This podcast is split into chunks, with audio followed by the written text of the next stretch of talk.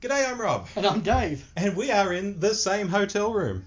We are in your home city of Sydney. We are in the Emerald City. The Emerald City, the city of sin, and there has been a protest going on outside, Dave. We actually had to walk through it to get to the hotel room. Yes, they weren't protesting the Doctor Who show. We we hasten to add. are we are we sure on that? Uh, well, no, actually. Folks, we are here, as you may have seen on the socials. Dave's come up to Sydney, so we said, look, why don't we just do an Ask Me or Ask Us Anything session, and we'll uh, answer your questions sitting here together and have some fun this afternoon. So, Dave, are you ready for this? Are you strapped in? Yes, no, we've been out to lunch. We've had a good afternoon. We certainly have. And uh, thank you to everybody who wrote in with this. Uh, look, this is just a nice bonus episode. Uh, I'm ready to go, Rob. What are our first questions? Our first questions, we actually have three questions from Jeremy uh, Frame of My Mind on Twitter. He asks us these three things, Dave. Which classic writers would you like to see write for the new series, realistic or fantasy, no longer around or working? Which new series writer would pen a cracking black and white six parter? And how about Jamie Elliott knocking the Blues out of the finals? Sorry, I'm a Pies man. well, I'll take that in reverse order, Jeremy, and first of all say that the only thing that made me feel better after your team knocked my team out of the finals by a point was watching your team miss out on the grand final by a point a couple of weeks later. So. Uh, there was a bit of Schadenfreude there uh, I will admit. Uh, but to the Doctor Who questions, and look, we did say, Rob, we should say at the start, we did say that they could ask us anything. It didn't have to be Doctor Who related. Uh, to take his Doctor Who questions, classic writer I'd love to see write for the new series. Look, fantasy wise, the obvious go to for me is Malcolm Hulke. I think it would be fantastic to see him write something. I think in an age where television is overtly more message focused and political, his writing would be really well suited to that. I think that the world building it would be absolutely fantastic. Uh, David Whitaker is a great writer. I'd love to see him write as well. But being more realistic, I hmm. think that someone like Ben Aaronovitch would be a really obvious go-to. I think he's a really good writer. And although technically he didn't write for the show, Andrew Cartmel. Yes. He's still kicking around. He's a very good writer. Mostly does books now, but I would love to see Andrew Cartmel write a piece of Doctor Who. So there are a couple of really obvious ones. And look, the other obvious one would be Douglas Adams, because yeah. if you had the chance to let Douglas Adams write anything else, you'd take it. Well, the budget could live up to his ideas now, I think. That's true. Or at well. least closely approximate them. Although I wonder whether writing without the limit of a budget would um, make Adams' writing slightly less good.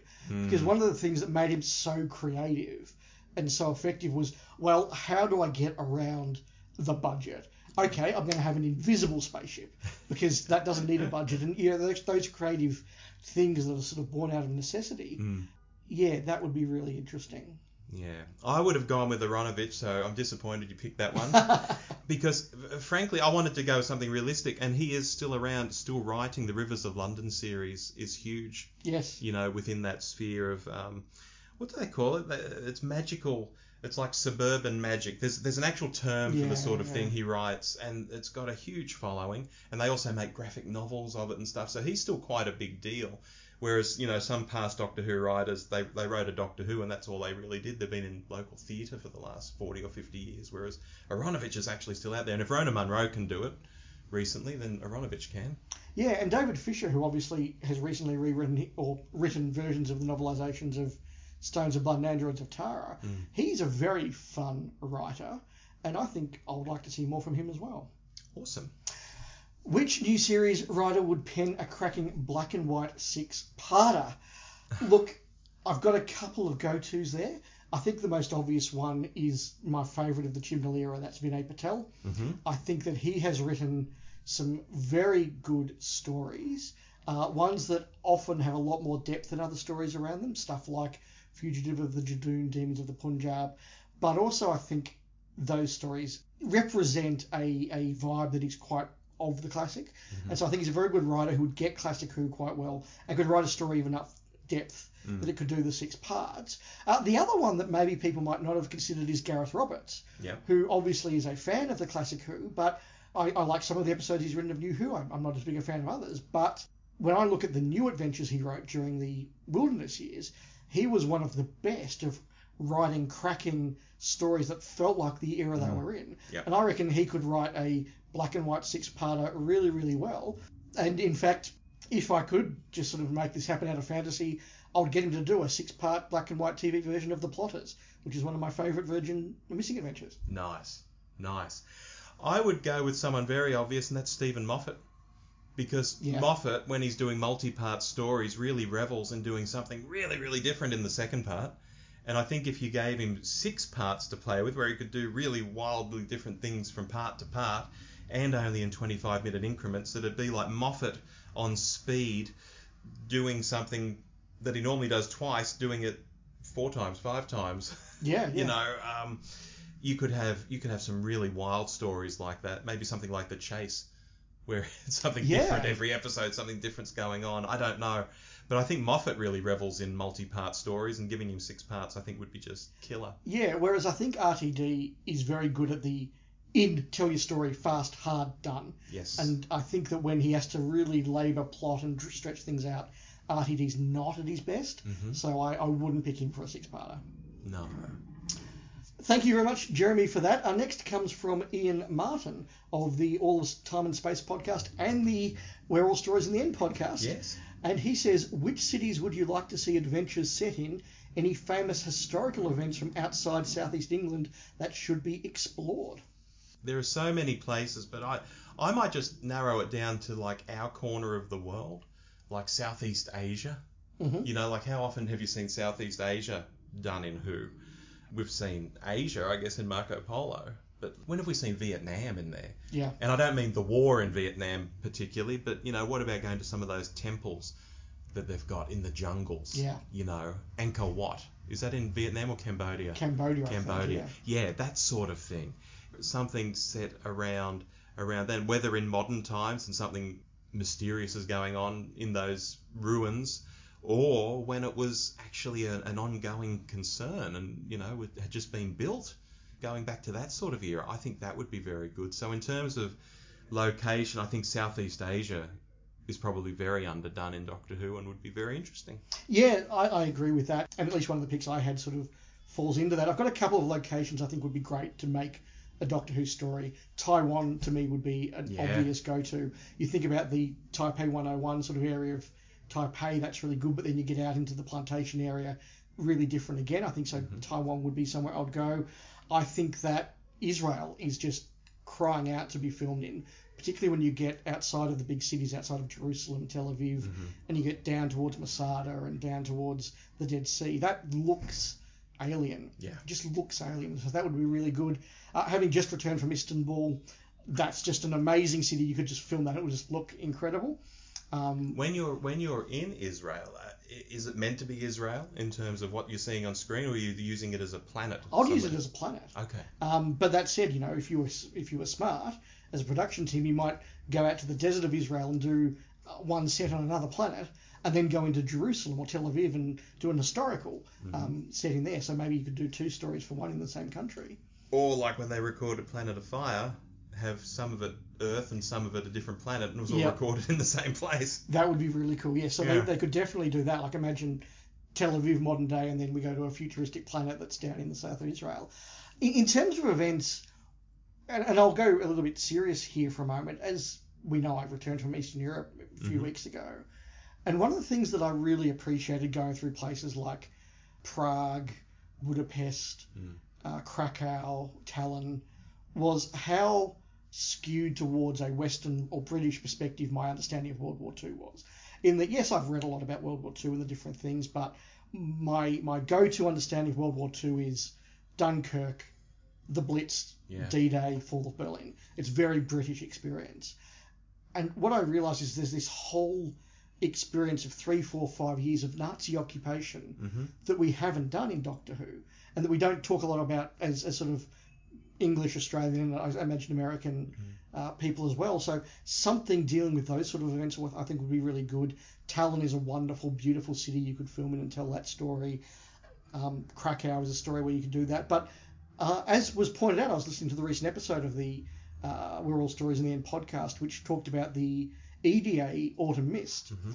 And that included an interview with David A. McIntee, who said, look, Doctor Who has touched around the fringes of World War II a lot, but it's never actually done the front lines of World War II. It's okay, here's a naval base in Britain during World War II, or here's that sort of thing. But what would an adventure actually with real Nazis in occupied Europe or at the front lines be like? And that's an event I think would be a really obvious one to do. Uh, and the other one that would be really interesting would be anything around Africa. Mm-hmm.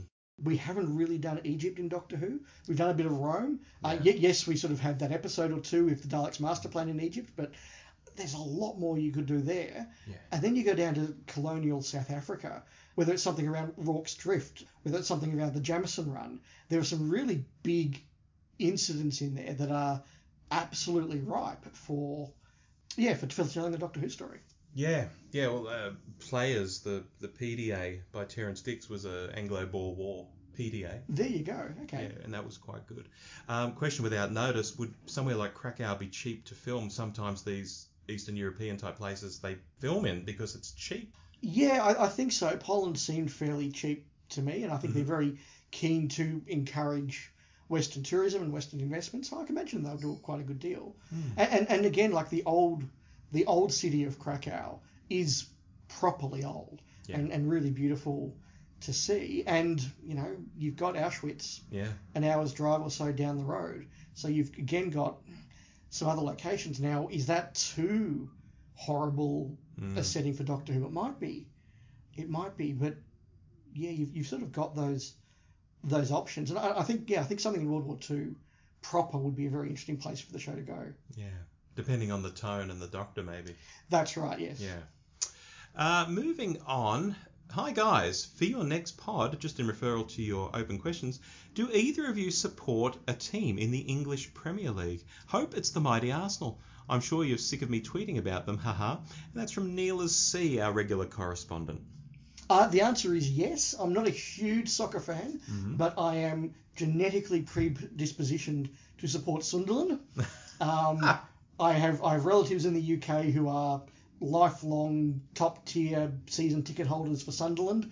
Whenever my dad is in the UK, particularly when he used to stay with my sister when she lived in Leeds, if there was a Sunderland game on he could get to, he would get the bus for two or three hours and pop up to Sunderland and go to the Stadium of Light and mm-hmm. see the game and, and come back. And um, when he was a bit younger, he used to go out to you know the 1 a.m. pub nights to go and watch Sunderland play. So look, I'm not personally a big fan, but whenever somebody says who's your English Premier League team, the answer is Sunderland. Very good. I don't have one. I, I don't mind football. I have a local team I'm very fond of. In the Premier League, though, not so much. I do uh, have a friend from high school, Jason. Uh, Jason supports Arsenal, so there's there's a vote for Arsenal from my friend Jason. Fair enough. Thank you for that, Nellers. Uh, one from Matt Barber from the Strangers in Space podcast. Every time I see an advance in special effects, I wonder about the future of loose cannon style recons. The question is, what technique do you think might be used in the future when they inevitably become cheaper? Deepfake, motion capture, a combination of them, or something else entirely? That's a great question. Um, obviously, deepfake technology is very fascinating and you can do a lot with it. But I, I think genuinely the answer is within 3D animation. And that came home when we had the recent Troughton release um, of The Web of Fear. And there had been a fan. Th- There was a trailer for The Web of Fear, Dave. Do you know what I'm talking about? There was Yes. a, a trailer that came, went out the week before it aired Yes. back in the 60s, and someone had taken this trailer and actually animated it in a 3D way, and it looked better than the than the 3D, the real 3D version of the Web of Fear that came out earlier this year or last year, whenever that was, and that was done by a fan a decade ago. So I think the ability is out there. Well, it was out there 10 years ago for fans to do it. I think the ability is in 3D animation and once they can get rid of the uncanny valley, as they call it, which is the sort of glassy look in characters' eyes, they're not quite looking at anything. Don't quite look human. They don't quite look human. That's a perfect way to put it. Once they can sort of get past that, once they can sync the uh, the voices up to the audio really well, I think actually doing the animation isn't that hard these days. I think that's where it's at. If that's not too long an answer. Yeah, I went to a completely different reference point when I thought about this, and that is the Star Wars TV stories hmm. and what they've done to show a young Luke Skywalker at the end of Mandalorian season two and in hmm. the first season of Book of Boba Fett. That technology, as you say, it wasn't perfect, and the uncanny valley, that that that not quite human and naturalistic aspect is there. But Matt's not asking who, what would you do to recreate these and put them on television. He's asking what would you do to create a recon. Mm. And and I would say that that technology is at the stage now where it is beyond acceptable for a recon style event, and it is now one of those things that people are starting to be able to do at home. And look, as we've seen with CGI technology over the years, stuff that was cutting edge when B5 was doing it in 1995. Yeah. Five years later, someone can do it on a home PC. Yeah. And given another five years, this technology I think will be readily available on home PCs. So they will probably start doing that. Look, I've I've seen fan attempts at stuff like deep faking the Brigadier, mm-hmm. and that didn't work, but it's not far off working. Mm-hmm. And the other thing that I think uh, encourages that is that it would actually be fun for fans to do. Because if you imagine fans getting together and reenacting episodes of Doctor Who mm-hmm. and then deep faking the characters, Hartnell, Trout, and whoever over the top of them, not only have they got sort of the work of, okay, I'm going to get in my computer and do it, but I suspect it would actually be quite, quite fun to make. Yeah. Because they would get to be enacting all that, so that might encourage them to uh, to do it more. So, look, I don't have an answer because I don't really know the technology, but that's the touchstone I went to. Alrighty. Question from Jamie Hailstone on Twitter. What's better, Aussie or British beer? I'm not a beer drinker, so I can't give you an authoritative answer. I do know that I've seen more premium Australian beers around the place than I have English. I don't know that the English premium market is as quite developed as ours, so probably Australian, but I would certainly take British whiskey over Australian whiskey. So I hope that satisfies both sides. Yeah, it's an interesting question. And obviously, you know, going back 40, 50 years, Australians would always be making fun of the British and their warm beer. And of course, the beer's not warm, it's just at sort of cellar temperature, which is, you know, can be quite cool in the UK. It's certainly not icy cold. It's not like drinking an icy cold lager.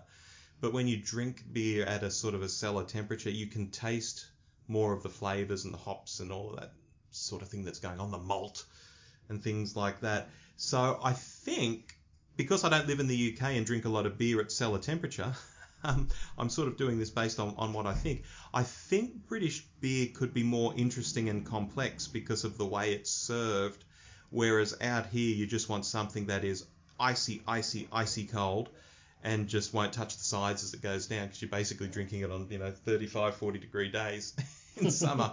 so probably British beer is more interesting and complex than Aussie beer. I'll say that much. That's a much more informed answer than I had. Well There done. you go. Uh, but continuing on with a Australian theme, Mark Cockram says, "Have either of you ever actually chucked another shrimp on the barbie?"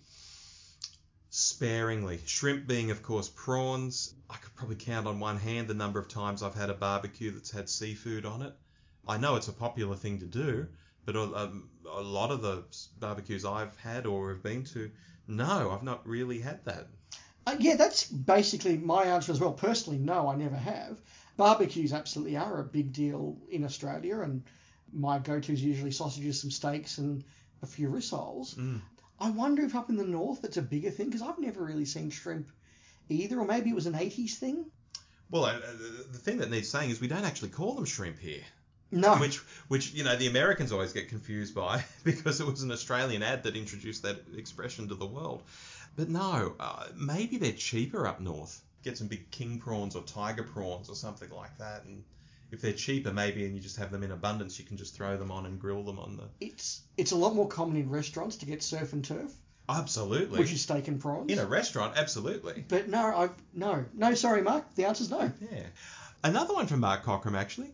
Which classic series story would you like to see reimagined in the new series with today's production values? Look, there are so many that I thought of here. My first instant go-to would have been one of the big Dalek stories, and I think particularly the Daleks master plan. Yep. Imagine that whole horde of Daleks ready to invade the galaxy, all the special effects with the time destructor, all the different locations.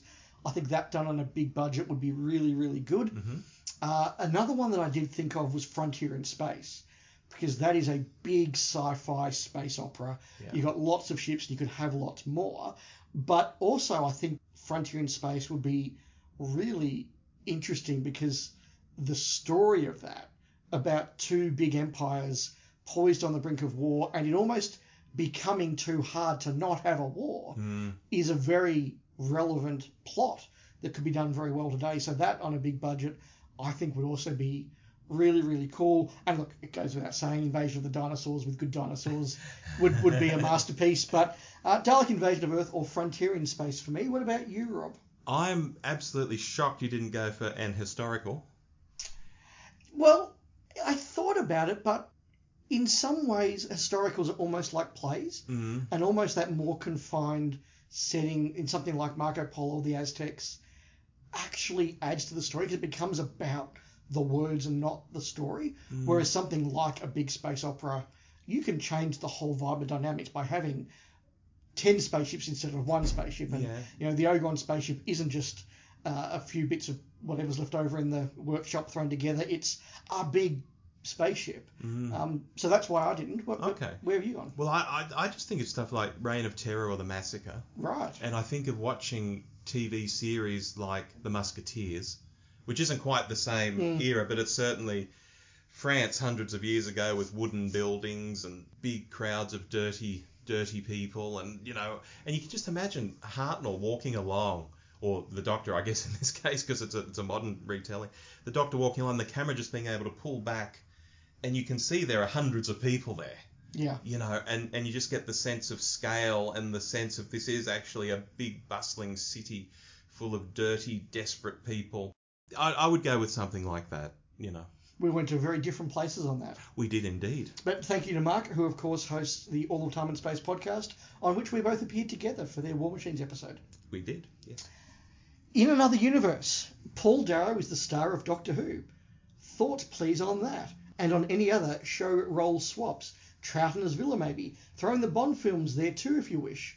For example, Tom or Matt as Q or Tennant as 007. He would need bulking up. And that's from David Blanchard, who tweets out at DGB259. Darrow is the star of Doctor Who. It's it's a tough one given his personality, whether he would suit playing the Doctor. That's my first reaction. Like I like him a lot, but is he doctorish? He would be different to the others. And, and look, the guy was an actor. He can have different personalities, Hmm. but he would certainly be a much more brisk doctor than others. And I think the relationship with the companions would be very different as well. Mhm. He might be a sort of doctor where you do have an older Donna type companion. I think that would perhaps work better than you know the young girl sort of traipsing around. He'd be very alien. He would be very alien. I, I, I can see that. And look, we're, we're probably projecting Avon a bit too much here rather than Paul Darrow. That's true. But but you would probably explore that different morality of the Doctor Hmm. uh, with somebody like that. You know that that that sense of sacrifice one to save a billion. I think would be a very interesting dynamic with someone like Paul Darrow playing the Doctor. When someone like that, though, comes up against someone like the Master, do you fall into the territory of, of them being too similar?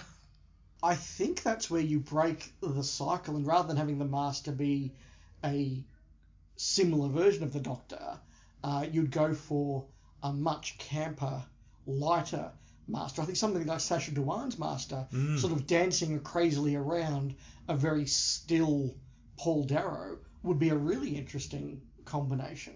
Yes, So yeah, I could I could see that working well. absolutely. And there was a question about people coming into Bond films as well. Well, Tom other- or Matt as Q. Uh, look, let's start with what I think is an obvious, and that is if you have to put someone from Who into Bond, surely it's Paul McGann. hmm I think Paul McGann would be a fantastic Bond. Yeah. Um, I think Matt Smith as Q is a really good pick. I don't know whether that's because we've really got in our mind at the moment the Ben Whishaw They're similar in some Q, ways. and whether we're just sort of casting Matt Smith as Ben Whishaw rather than Yeah. Q. I mean, look, Jon Pertwee is Q. hmm Like that's an obvious one, surely. You could just see him tinkering around with gadgets and fast cars and all that sort of thing. Would What- you would you make Pertwee Bond? It'd be a very different sort of Bond to the Bond in the books, but it'd be interesting. I was going to say, what about Capaldi as M? I like that. Very stern Scottish man behind the desk. I was also going to say Christopher Eccleston as Servalan. Oh right, they got the same haircut. They've got the same haircut, but gender swapping those those sort of roles, I think would be really Ah. interesting. And then do you go for somebody um, as a female Travis? That'd be fun. Janet Fielding as Travis. Jesus. Yeah. There, there, there, there's my pick. Christopher Eccleston as Servalan and Janet Fielding as Travis. Great. And Paul McGann as Bond. Does she have an Aussie accent? Why not? I mean, Travis's accent changed whenever the actor played him, so That's it. why not? Uh, moving on now, we have one from Mark Smith from the 42 to Doomsday podcast. He says, apart from Doctor Who, what other podcasts do you listen to? And I can see Dave reaching for his phone. As, I am I am reaching for my phone to see if I can give you a few uh, interesting ideas. I don't have this luxury, dear listener, because we're using my phone to record. So look, there are some other obvious sci-fi type podcasts that I do listen to. I'm a big fan, as I mentioned on the show before, of Trek This Out, which is a Star Trek podcast, which is really fun. Uh, I also work occasionally through Mission Log. They're a very professional and official, sort of you know, authorized by Big Rod Roddenberry um, stuff, and sometimes that professionalism comes to the detriment, but sometimes they have some really interesting takes and they have access to a lot of really good background notes about Trek, so that's really interesting. Kevin Smith's Fat Man Beyond is something that I'm very fond of. Rob, I should give a plug to the Beatles World Cup, Hey! which uh, you and Jono do co-host, and I do enjoy that. And look, also if there's a few other um, podcasts that I dip in and out of, um, the Pin Factory is done by some friends at the Adam Smith Institute, so I listen to that. Um, the Institute of Economic Affairs has a podcast. If the topic's interesting, I'll listen to that. And there's a tech policy podcast a friend of mine occasionally guests on that I occasionally listen to. But mostly podcasts tend to be escapist for me, so they're very um, sci-fi fantasy type orientated, Mm. and obviously lots of Doctor Who's. Yeah, I, I do have um, probably half a dozen Doctor Who's, so we, we won't mention those because that's not part of the question. Um, I've been listening to a lot of audiobooks lately. I've been ripping through a bunch of audiobooks. So I've not been listening to a lot of podcasts, but I would say the main podcast I listen to when I'm not doing audiobooks and when I'm not doing a Doctor Who podcast is Abroad in Japan, which is based on the YouTube channel Abroad in Japan, where a guy called Chris Broad, so he is a broad in Japan, Right, okay, Aha, yeah. boom tish. Right. He makes all these really wonderful videos on YouTube, really high production values. Over the years, he's gotten better and better at editing and all of that sort of stuff. And he travels around Japan having adventures, which are great. But he gets on the line each week with his mate over in the UK, and they just talk about what's been happening in the news in Japan. And it's very light-hearted and stuff, and often there'll be anecdotes relating back to the YouTube channel. So if you watch the videos, it's sort of multi-textual and all of that sort of stuff. Yep. So I, I quite enjoy that podcast. It's about half an hour each week of that one. Nice. We have a question here from the 42 to Doomsday Twitter feed, and it's two questions, so I'm going to take them one at a time on this occasion. Mhm. The first one, Rob, please list out three positive things from your least favourite Doctor Who stories. Gosh, least favourite Doctor Who stories. I, I mean, the most recent ones have been Whittaker, Whittaker episodes.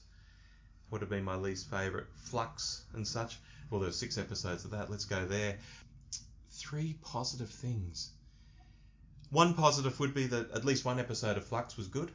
That was the uh, the Weeping Angels episode. That was very good. I thought the Sontaran one was good. the Sontaran one. Uh, another positive from Flux was um, Azure and help me out, Azure and their pal. There was two of them getting around. They had crystals stuck in their face. Yes. They got very campy and fun. Swarm, Swarm and Azure. That's Swarm it, and yes. Azure. They got very campy and fun at times, and I actually was disappointed when they went out like chumps really quickly in the end Yeah. a third good thing about Flux. Oh, you're stretching me now. See, I didn't prepare for this at all, so I'm going to hand over to Dave. I'll keep thinking. That's okay. Look, I've got a couple of obvious go-tos. Now, I'm going to, I'm going to try and do one thing from three of my least favourite stories. Mhm. The, the obvious go-to that I have is from Creature from the Pit, which I think is a terrible story. It's got a lot of problems. It doesn't work. But Geoffrey Bayldon's in it. Mm-hmm. And Geoffrey Bayldon is really good. I'm not sure that he's in the same production as anybody else in that story, but he's clearly just turned up doing his thing, and it's fun to see it. He works well with Tom. So Geoffrey Bayldon, Creature from the Pit, is definitely a positive. Uh, look, Underworld, I think is a terrible story, and as a kid, I didn't appreciate at all what they were even trying to do. Mm-hmm. When you get a bit older and you start to read a bit more mythology and you start to realize all the clever little references they've got in there, like the P7E is Persephone, mm-hmm. uh, Jackson is Jason, all those sort of little things. Uh, Herrick is Heracles. I, I do appreciate that. And look, the story doesn't work. I don't think it's a good story, Underworld, but a good thing about it is just the cleverness of the references to, to ancient history. I think that's really good. Uh, look, my least favourite story is Death in Heaven. One positive from that, uh, the scene with Cyberman outside St Paul's Cathedral mm-hmm. was a very nice moment. Uh, can't stand the episode apart from that, but Mark, that's my one positive from my least favourite story. All right, and I've thought of another one for Flux, and it's that they had a crack. I think if it was an eight or ten part story, it may have been more coherent, and I think it would have been better all around. But they had a crack. In, in those six episodes, they tried to do a big sprawling story and yes, we, we, we ended up with people not caring that most of the universe was destroyed. And yes, we ended up with all these strange things going on, which I think would have been smoothed out with more episodes. But they had a crack. And that's about the most positive thing I can say. And the second one from 42 to Doomsday is what books have you read would make great TV shows or films, but Hollywood TV studios haven't touched? The big one for me is probably the Flashman series by George MacDonald Fraser. Okay. Which think of Blackadder, but a whole lot ruder and cruder and very un PC and written 40, maybe even 50 years ago in some cases, some of the novels. They ultimately are really good history lessons because Flashman gets around all the great European battles and colonial battles of the mid 1800s to early yep. 1900. So you actually learn a lot of history from them. And he is a real cad and a bounder and is written as one. So I don't think he would fly in today's climate because people would quite like the character, but you're not allowed to like characters like that anymore. Yeah, right. So I don't think Hollywood has probably touched it for that reason. I think they made a Flashman movie in the early 70s with Malcolm McDowell as Flashman. Wow. But never again. In my heart of hearts, it is such a rich series with such a lot of daring do going on and all these great battles and things. You know, the history buff in me would really love to see that.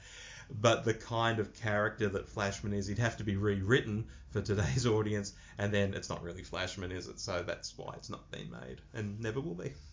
Fair enough. I've got two and a half answers for this. Mm. The first book that I'd like to see turned into a movie is a book called The Glamour Boys, and it's a very good historical book, and it's about a group of gay conservative MPs in the 1930s. Mm. And, and there were a lot of them, which isn't surprising given how many gay members there are in the Conservative Party in the UK these days. Um, but there, there, there, was a large number of gay MPs in the Conservative Party in the 30s. And these were a group of people who, for obvious reasons, would spend a lot of their summers and holidays in Berlin during the Weimar Republic because it was a much more accepting city, mm-hmm. a much more tolerant city in, mm. of, of a gay lifestyle. And so they were among the first people to really see what the Nazis coming to power meant. Oh, wow. So they were seeing their friends persecuted, disappearing. They were seeing what was happening to businesses. Mm-hmm. And they were the first to go back to Britain and go, this Hitler guy's the real deal. It's a big deal. We need to get ready for war. Yeah.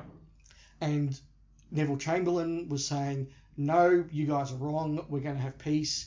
Um, he invented the phrase the glamour boys because he couldn't actually point the finger and go, you're a homosexual, but he could imply, and he was getting his friends in the media to hint that these people were homosexual, because of course if they were outed, oh. their lives would be over. Well, of course. Um, and you know, people like Churchill joined this group, people like Anthony Eden joined this group, and slowly they became the group that agitated for uh, change of policy, mm. and it was sort of them versus Neville Chamberlain, and eventually they were proved right, and when the balloon did go up, they were the ones who were really ready for it inside the Conservative Party and inside the government and, and were able to push to get things really well. Mm-hmm. Um, a number of them then signed up to go to war and uh, in most cases met pretty unfortunate ends. And a number of them were outed during the course of their life and had equally mm. unpleasant ends.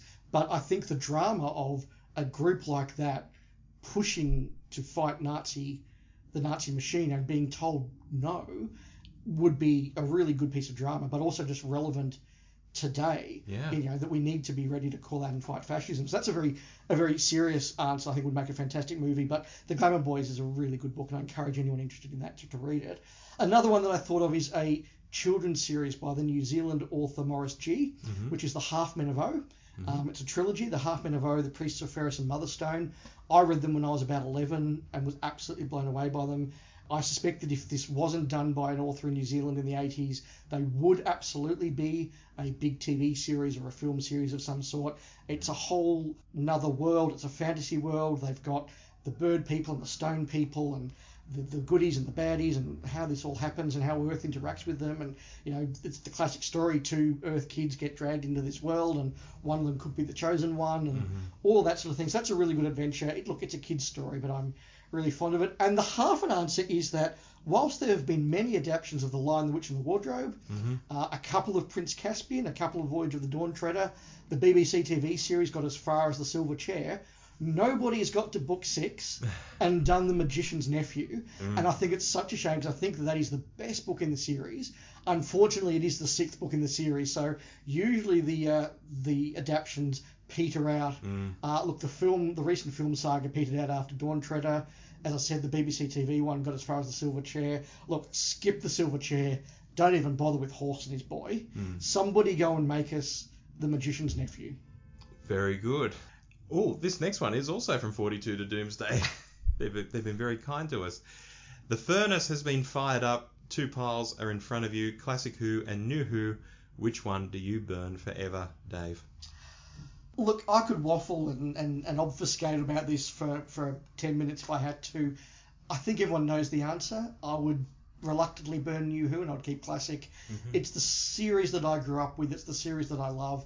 There's a lot of really good New Who. I know it's loved by a lot of people, but it doesn't have that personal connection with me. It wasn't part of my childhood the way that Classic Who was. It wasn't part of my fandom when I was a teenager and in my 20s Mhm. the way that Classic Who was. So I would be selfish and, and keep Classic Who. And, you know, I'd, I'd like to pretend that was a more difficult decision than it is. But it's not because I want to burn New Who, it's just because I love Classic Who so very much. Yeah, I, I would be similar. Uh, classic Who for me, because uh, it's where it started. To me, that's the most important thing. If I think of Star Trek, would I burn original series or Next Generation? I'd burn Next Generation. I bloody love Next Generation, but I think keeping the original of anything is probably the most important thing to do. No, you see, I'd burn Classic Trek and keep Next Gen. Oh my god, we've gone down a rabbit hole. We've gone down a rabbit hole. Um, but yeah, no, thank you for that. And um, I know that was meant to be a tough choice, but sorry. As I say, don't dislike New Who, just love Classic more. Mm. We have one here from Jethro Roos. Describe your ultimate sandwich. Oh, it would be uh, a seafood concoction of some kind. it'd have like lobster and mayonnaise or something on it, something seafoodish. Maybe a sprinkle of uh, melted cheese in there. I, I don't know, but definitely savoury and seafoodish.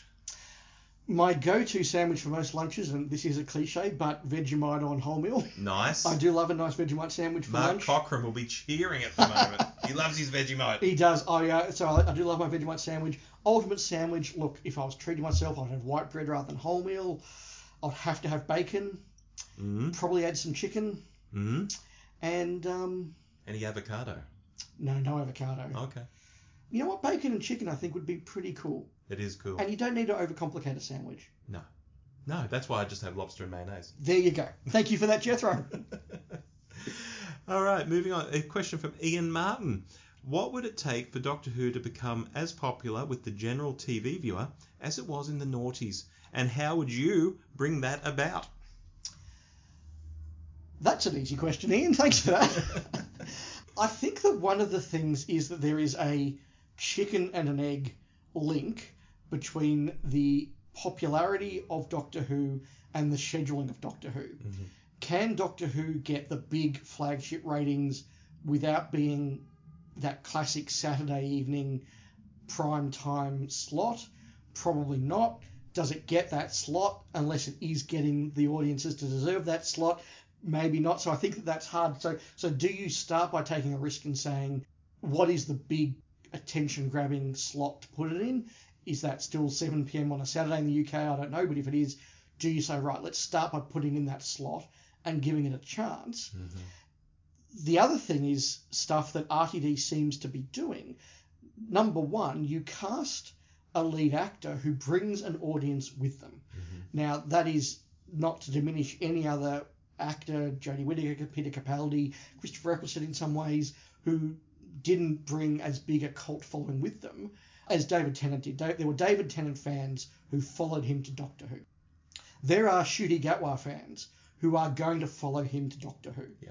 So I think the next thing you do, you schedule and you cast an actor who brings fans of that actor along with them, and probably therefore a name. Yeah. As much as I like the idea of Doctor Who being a place where a up and coming actor just breaking in and just becoming known gets their big break, and sometimes that can be really interesting and really cool. Matt Smith's a classic example. You need to have a name that people are going to go, wow, that's the Doctor. Yeah. They're going to come in. And the other thing is, I think you have to make a series that is, frankly, less what hardcore fans, particularly lifetime classic fans like you and I, Rob, want, Mm-hmm. and you go back to what is it that t- people want to see. Yeah. People like soaps. People like reality TV. Uh, you look at something like Vigil, which had massive ratings in the UK. Yes, that was on the one hand a story about a police detective on a submarine, but it was very soapy, very drama, kind of lent in almost to that reality TV show of like who's going to get kicked off the show this week sort of Yeah. thing. That's the formula. And whilst you and I might sit there and go, I like our drier Doctor Who and I like our more sci-fi Doctor Who, that sort of sense of more soap character driven has been proven to be successful. And I think that's the path you'd go, have to go down. Yeah. Oh, I concur with all of what you said, and my big point was going to be the lead actor. Not even so much in, as in them bringing their own audience, but in terms of just having a very likable, well known lead actor, because people will tune in to see that kind of person read the phone book. Whereas if you've got a nobody, even if they're in a great story, they might not be going to get the viewers in. So I think it's it, it's always around the lead actor, and I think your additional comments about them bringing their audience and such is very good too. So for me, uh, and I'll just keep it brief on this one, the lead actor, the lead actor, the lead actor. Yeah, and Yeah. it's why sometimes, whilst we look as fans for a different or diverse piece of casting, as I've said on the show before, Hugh Grant is a middle aged straight white man. Mm-hmm. You cast Hugh Grant, you get attention, you get an audience. Yeah. Uh, by the same token, you cast Tom Holland as the Doctor. He's not a most, the most diverse or different or interesting piece of casting, but a lot of people are going to turn in because it's Tom Holland. Daniel Radcliffe, people will turn in because it's Daniel Radcliffe. And that's a reality. What RTD has done, though, is he's found somebody who does bring an audience, who is in one of the big uh, streaming series of the moment, and he's also a piece of diverse casting and a different and potentially very weird Doctor. And uh, Ncuti Gatwa, I think, has ticked every box anybody could ask. And that's probably why his casting, with the exception of a very, very, very small minority in the dark corners of fandom, has been so universally popular Yep. and seen as a really good move. Yeah, I mean, you'd expect Russell to say this, but he says he did something absolutely extraordinary in the casting process, and I just wonder what that was. You know, Yeah. what what has he what has he done to catch Russell's eye? I look forward to the Blu-ray releases one day where that footage is Yeah, footage is released. yeah, exactly. Uh, our next question is also from Mark Cochran. This is clearly uh, aimed at you, Rob, and your work on the Beatles World Cup podcast. Oh, because he says, Why are Abbey Road and Revolver unquestionably better than the vastly inferior Rubber Soul? Mark, Mark, Mark, Mark, Mark. Um, first off, I would say that Rubber Soul is not inferior. It's a great Beatles album. It's my favourite Beatles album. Equally, though, Abbey Road and Revolver are very, very, very good albums. In fact, they'd probably get into my top five easily. Revolver would be my number two, for example. So this is this is hard for me to talk about in terms of them facing off against each other. But what I'll say about Rubber Soul is that Rubber Soul, the production value is incredible. So what you have is earlier Beatles albums, if you think of like, I don't know, Beatles for Sale or A Hard Day's Night or Help or something, have a certain kind of songwriting and a certain kind of production. When you get to Rubber Soul, you still have the same kind of songwriting, but it's with better production. And I think we're hearing a new sort of Beatles sound, particularly Paul's bass is really great on Rubber Soul. And I think it's a way to sort of hear the last gasp of the early Beatles recorded really, really well, and that's why I like it. When you get to Revolver and you've got something like Taxman, you know, with the one, two, three, four intro and all that, that's something that wouldn't happen on an early Beatles album. They're starting to get experimental at that point. So although it's a great album, although the production's great on Revolver, you're now into a new phase of Beatles. Whereas on Rubber Soul, it's right on that cusp. It's still early-ish Beatles, but recorded really well, and I'm here for it. I How's know that that- for an off-the-cuff answer? I know that question was aimed at you, Rob, but I'll look, also just answer by saying I'm going to go Mark with none of the above oh shit! because my fa- because my favourite uh, Beatles album is Let It Be. I love so many songs on that, but I'm also a big fan of the Phil Spector sound. Oh. Look, I know Phil Spector is a horrible human being, Yes. but whether it's Phil Spector do it working on Let It Be, you go back to his early work with uh, the Ronettes and stuff like that. I'm a big fan of that, but I love the songs as well.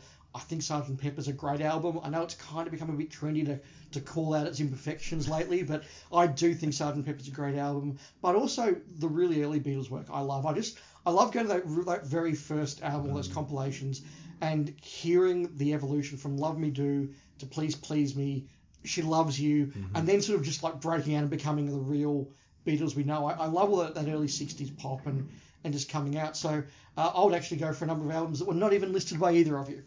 well, that's a contrary answer. Uh, next question is from Tim at Tim Smith Guy on Twitter. He says, "Favorite music in all of who?" If we're going for one little piece of music, Hmm. I think I have to pick the Running Through Paris theme from City of Death. You know, the running through Paris, we're running through Paris. That, that one, I think that's that's just fantastic. Probably my favourite composer for Doctor Who is Dominic Glynn. Mm-hmm. You look at some of his stuff like the big orchestral swells he does for the space shots in Dragonfire, the harmonica music he does in Happiness Patrol, Yeah. the big guitar stuff that he does in Survival, which look, it seems a little bit passe now, but I remember as fans us watching Survival and going, Doctor Who has never done this before. Yeah. Like hard electric guitars Yes. doing the soundscape. So that's really, really good.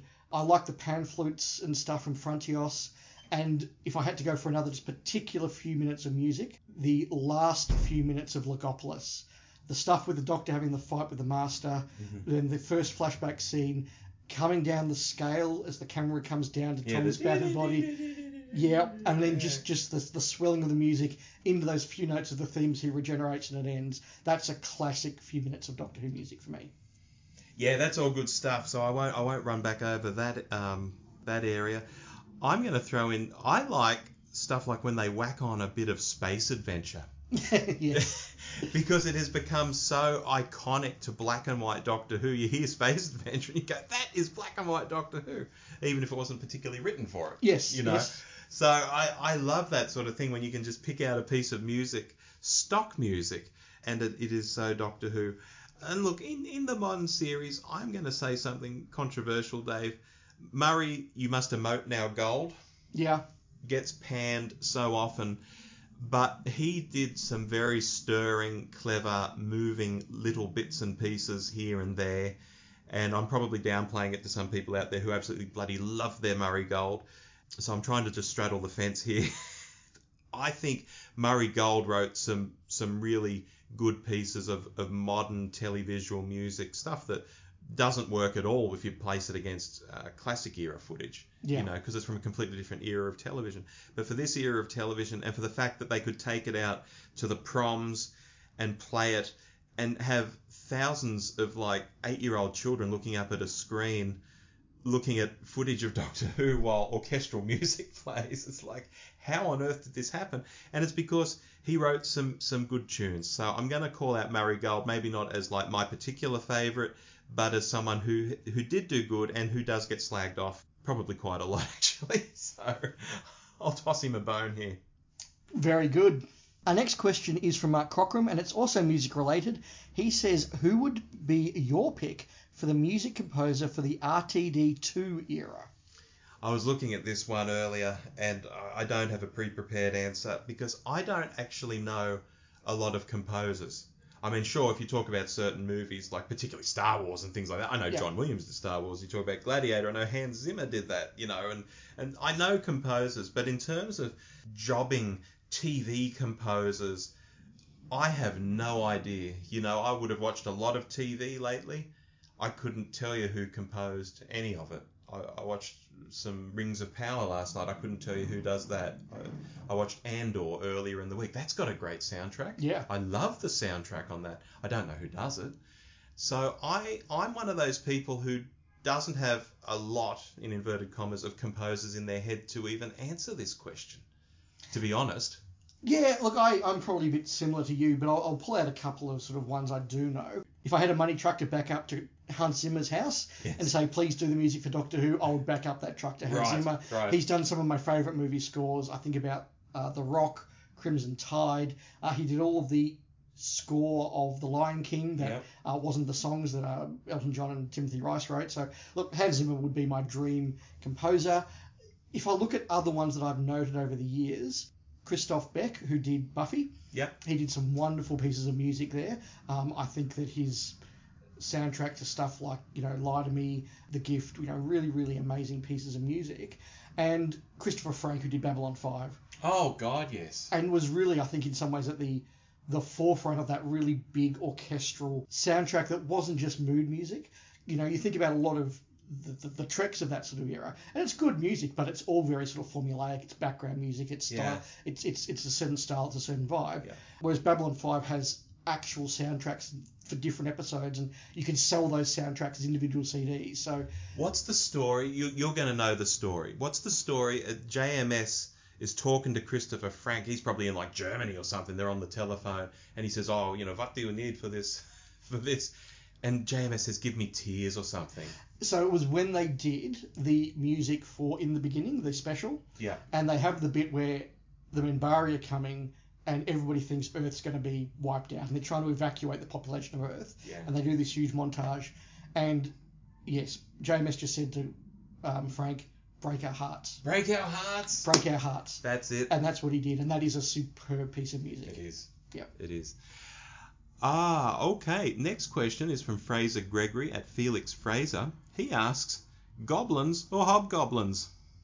I have no idea if this is a reference to anything or he's just a big fan of goblins and hobgoblins. I don't really have a strong opinion, but I really enjoyed playing Hero Quest when I was a boy, and uh, one of the characters in that were the goblins. They, Yeah. they I think they, you know, could move ten and had you know one dice in defense, one dice in attack. They were Uh-huh. the ultimate minions. So I'm going to say goblins for that reason. All right. Well, I'll go with hobgoblins then, just to be contrary, because they were the. Uh, I think I think I'm right in saying hobgoblins are bigger. They may be smarter. I'm not saying in Hero Quest Sure. but, but in, in mythology, I think they're bigger and smarter, and the goblins might be the minions of the hobgoblins.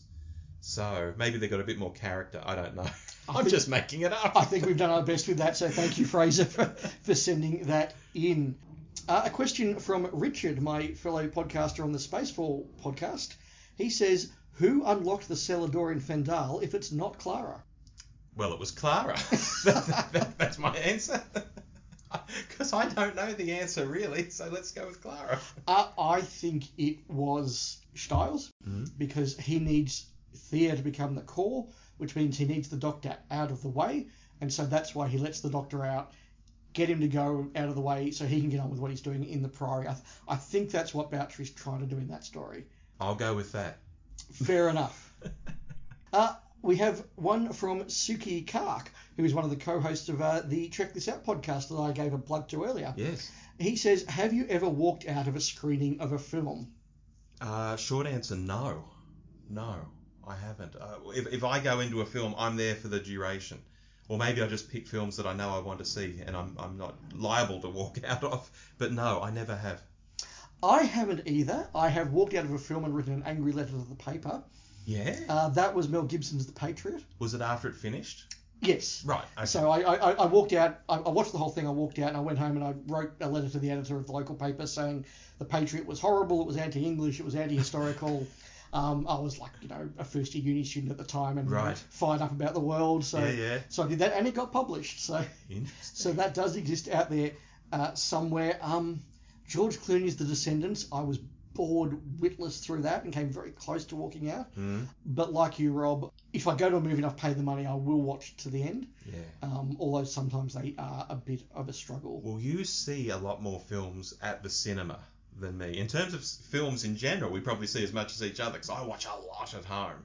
But you see a lot at the cinema first release. So this is this was a real a question for you, I think. Yeah, I'll, I'll see 40 plus films a year in Yeah, a normal year. That's insane. And, and, and I think that having gone to the cinema to appreciate the film, I, I don't feel like I can walk out or I should walk out. And I guess I'm always hopeful that there'll be something to save it at the end or just want to know how it ends. So, no, um, I will say that back in the day, American Beauty came out Mhm. and everybody raved about American Beauty. So when it came out on VHS, I paid the you know exorbitant brand new release fee to watch this classic Oscar-winning piece, and I had to watch that in about four goes. Yeah. It was so so terrible. I didn't mind that one, but what you're saying describes me watching Magnolia.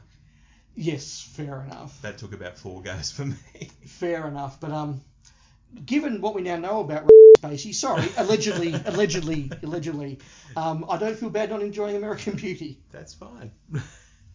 and finally, Dave, we have a long question here, which I, I believe you might be going to take under advisement. Yes. Uh, I'll get through the question first and then we can discuss it. It's from Mark Cockram, and he says David is installed as the showrunner for a revival of Blake 7. Who will he cast as Blake, Avon, Vila, Jenna, Cally, Tarrant, Orac slash Zen, And and, Mark Cockram? Uh, look, thank you, Mark. That's a really awesome question, and I will take it on notice because I want to do it justice. Uh, I just can't sit here off the top of my head and pluck eight names out of the ether, and they just won't be very good. So, what I'm going to do is take this away, think about it, and at the end of our next monthly episode, I'll do a couple of minutes devoted to the answer to your question. Oh, I think it'll be a very interesting answer. Yeah, I think it will be as well. I, I, look, I've got some ideas, but as I say, I really want to do it justice and pick the best ones. So, uh, yeah, thank you for that, Mark, but I'll take that on notice. And, Rob, that's our last question. It is the last question. Thank you so much to everyone who, who gave us questions over social media. It was very short notice, I know. That's how we roll sometimes. It is. So, look, when we are in the same city, if we can do it, we like to have a bit of a catch up. Um, you know, we have been chatting off mic for quite a while. We should have recorded that as well. Oh, not given some of the um, some of the stories I told. yeah, true. there are libel laws and probably wouldn't go down too well. But no, look, just a bit of a spontaneous uh, thing without a topic that needs research, just us having a chat with the mic on. Absolutely. So until you hear from us next, which will be uh, an episode of The List Makers next week, I've been Rob, And I've been Dave. and we'll see you next time. Goodbye. Bye.